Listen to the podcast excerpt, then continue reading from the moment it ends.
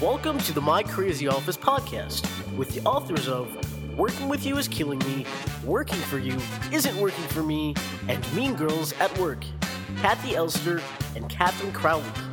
They're committed to creating world peace, one crazy office at a time. And now, here are Kathy and Catherine. Hi, everyone. I'm Kathy Elster. And I'm Catherine Crowley, and welcome to My Crazy Office Overtime. So, today we thought we'd talk about the value of positive reinforcement. You can never have too much positive reinforcement, I don't think, or maybe you could, but um, yeah, we all need it. We sure do. Don't we always need it? We do. And uh, again, we were talking earlier uh, today. I was told by someone who supervises some of my work that I needed to start recognizing more the successes that people have been able to have, and by that, endured through this time, right? The fact that they have been able to show up for work, or maybe they did do a, uh, navigate a job change, or maybe they were able to work and handle their children's homeschooling and take care of their aging parent, whatever the situation is. There's so much that people have. Uh, that actually have accomplished, but don't necessarily feel that it's accomplishment, right? Because Right. we're all still kind of reeling and trying to figure out next steps. So this notion of recognizing what you have successfully done and then thanking people for things that are great that they've done or affirming things that you've noticed about them that are good or about yourself as well. Mm-hmm. Right. I mean, I hear this is more just try to be a more positive person, which is instead of bringing up what's not working, Yeah. just try bringing up what is working. Yes. You know, and what you see that's good because everyone has suffered some kind of loss or something during Yeah. this time, whether Yeah. it's a job loss or a family or friends.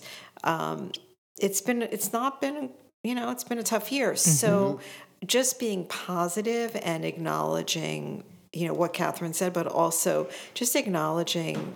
Every, you know, positive that that Right. they're you know they made it through, and we all made it through, and you know, just being positive in general is, I find for some people just difficult. And I don't know why.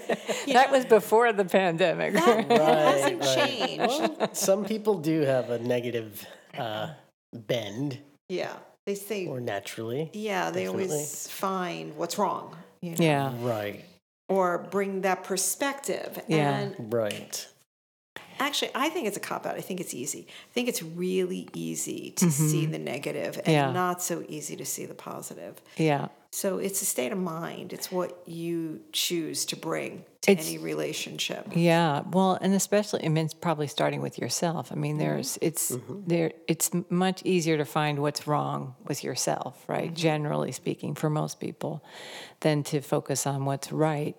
And uh, what I find is that if I'm listening to someone who just keeps telling me, you know, like whatever i've gained weight or i'm too lazy or i haven't taken up i, st- I started a hobby and then i dropped it that kind of thing then i'm thinking okay well wait a minute let's look at what you have accomplished here or what you are doing successfully let's give you credit because maybe you're not giving yourself credit and same for oneself hmm Right.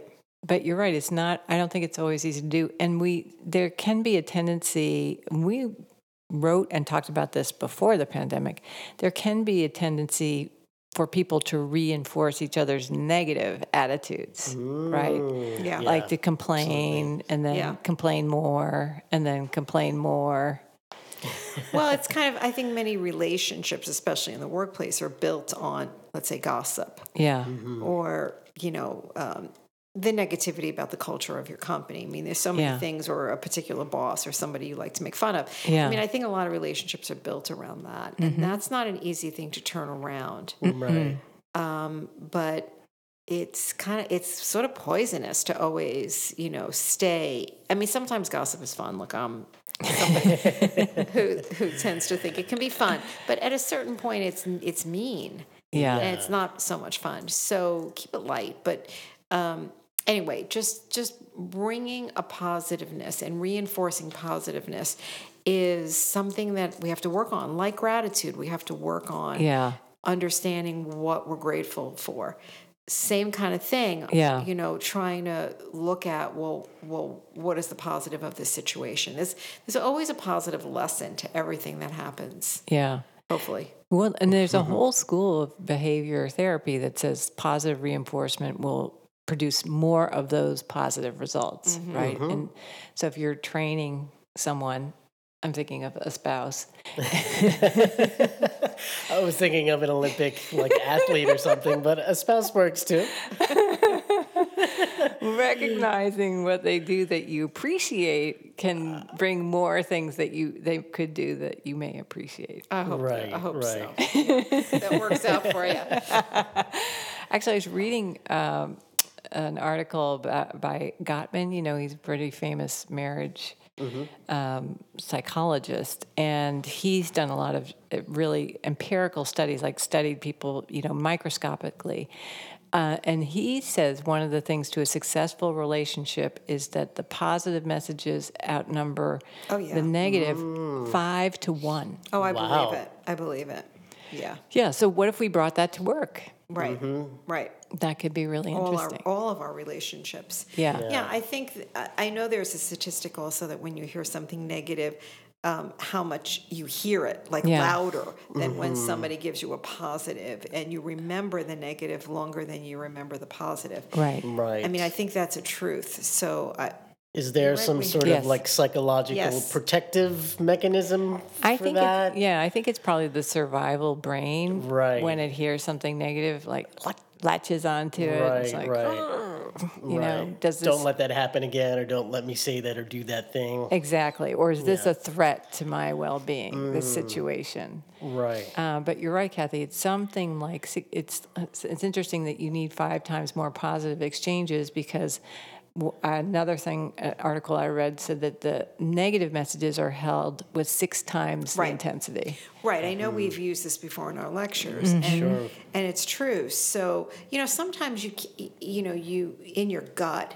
you Mm-hmm. know that something is wrong. We're not saying you know become a happiness person, Right. Mm-hmm. But you know, because in your gut, if you're reading a situation that there is some negativity, you know, own it, know Right. Mm-hmm. that. You just don't want to harp on it Right. and you want to try to you know extract yourself from those situations and and look for situations where you can be positive and where the other people around you are positive Right. right. but not uh, yeah i want to bring that up because i was reading also about somebody um, there's such a thing as called toxic positivity where Oh, if, yes. yeah where if if um, a culture is like they enforce it, it has to be overly positive and then that beca- and it's fake it's like it- therapy Right. sweet positivity. yeah it's it's Yes. denying when something isn't right right. Right.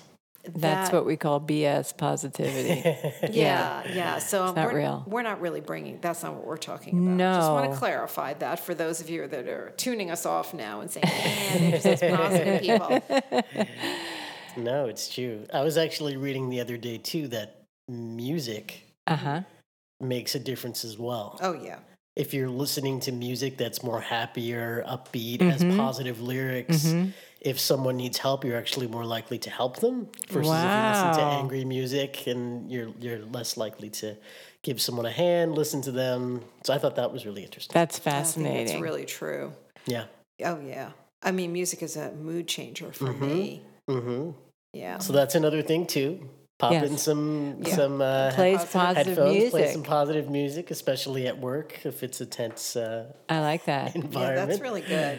Yeah, and here we're in the Northeast, so this time of year, going outside can render positivity. If you don't have Yeah. severe allergies, you can you can take in the beauty. There's you know the Yeah. beauty of new life, right. but you have to decide. I want to look for something positive to take in here. Right. What else have we? I mean, we've talked about TED Talks too, watching or listening to Yeah. lectures that Yeah. are really positive. Yeah. Yeah. Yeah, and Kathy, I remember you had uh, recommended to people who have low confidence to write down your successes at the end of every day. I think that that's such a great pros- uh, practice. Yeah. Yeah, I think it's really important to um, remember what you did right versus what you did wrong. Uh, and remember that, you know, you're human. Yeah, So things are not always going to be 100% right. But Yeah. So to so right. So you've got to own this in yourself as well as with others. That's it. Join us next time for another My Crazy Office Overtime. And between now and then, we hope you enjoy and deliver a lot of positive reinforcement. My Crazy Office is produced in New York City at K Squared Studios. Stay crazy.